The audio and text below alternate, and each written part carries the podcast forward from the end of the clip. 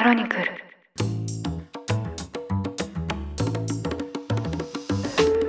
おはようございます。4月6日木曜日ニュースコネクトあなたと経済をつなぐ5分間パーソナリティの新井里奈です。この番組では1日1つ5分間で世界のメガトレンドがわかるニュースを解説していきます。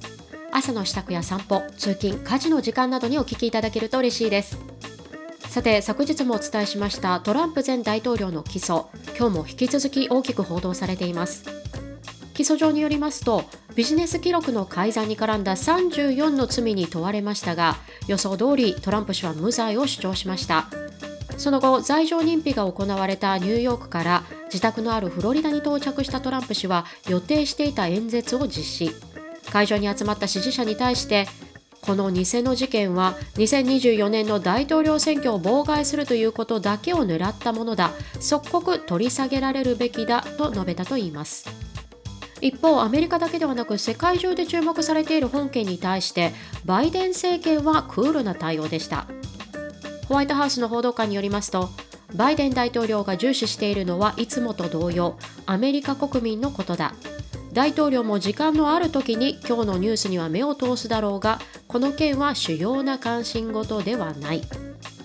そこで今回はバイデン大統領にとっての関心事になるのではと個人的には考えてしまったアメリカ経済全体に関わるニュースをお伝えいたしますこれまで売り手市場が続いていたアメリカの労働市場今週発表された最新データによりますと、今年2月末の求人件数は993万件となり、2021年5月以来の低水準となりました。労働市場の需要と供給のバランスが取れ始めているとも見て取れる数値ですが、具体的に前月と比較して求人件数が特に減少した分野は、いわゆるホワイトカラーが含まれるような専門職ビジネスサービスセクター、医療や社会支援、そして運輸や倉庫、公益事業などのセクターです。逆に建設関連、娯楽エンタメセクターは求人の増加が見られています。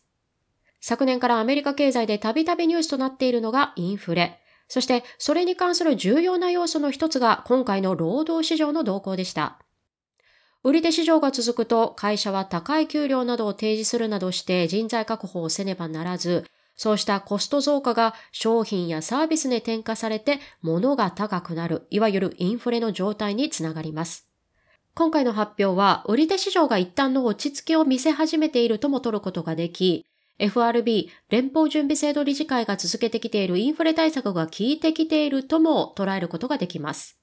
が、一方で、すべての数値が FRB の狙い通りに推移しているかというと、まだ慎重に捉える必要がありそうなのが今回の発表です。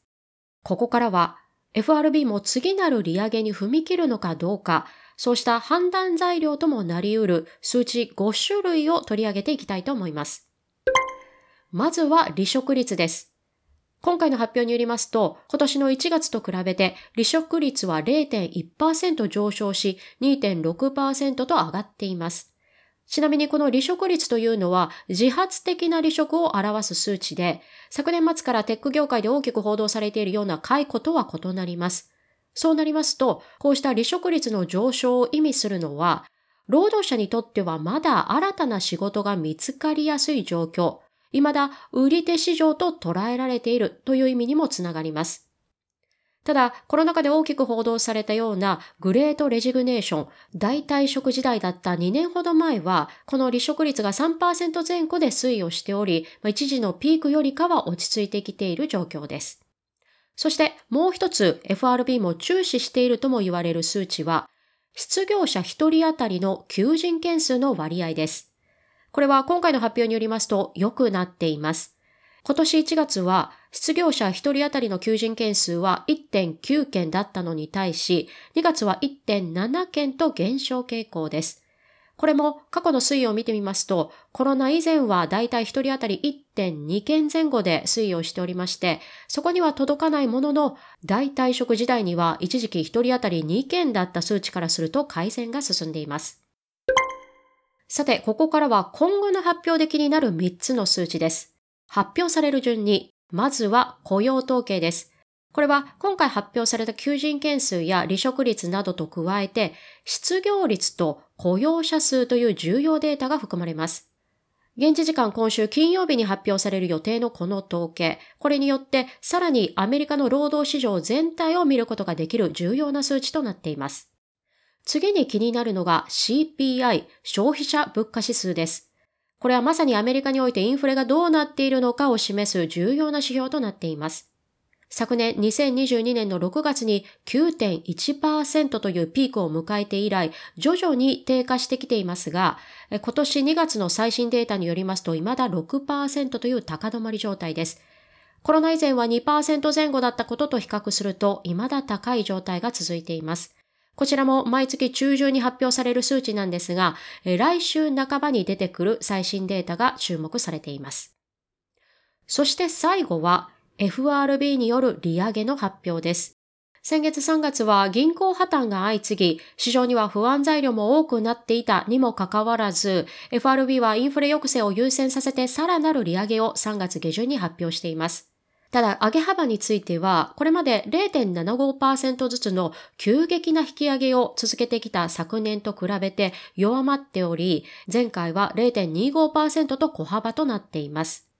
先に挙げた雇用統計、そして CPI ももとにどう判断が下るのか、次回この利上げが決定する FOMC、アメリカ連邦公開市場委員会が開催されるのは5月の頭です。ここでどう数値が動くか、1ヶ月先ではありますが注目されています。ということで今回はアメリカの労働市場に関する最新データを取り上げました。こうした細かいデータの一つ一つが大きなアメリカ経済の動きを映し出していてそれが日本も含めた世界の動きにも影響しているなと日々感じています昨年特に円安が進んだ為替相場もその一つです私も今回日本へ短期間ではありますが滞在している中で普段住んでいる香港と比べると日本の物価安や円安による恩恵も受けているなと思いました。皆さんも今年はついに海外旅行へという方も多くいらっしゃるかと思いますが今後発表されるだろう数々のデータによって円安円高これもどう進むのか。旅行前いつ換金するのかそういった視点でも今後の発表注目かもしれません。ニュースコネクトお相手は新井里奈でした。番組への感想はカタカナで「ハッシュタグニュースコネクト」とつけてツイッターに投稿くださいもしこの番組が気に入っていただけましたらぜひフォローいただけると嬉しいですそれでは良い一日をお過ごしください。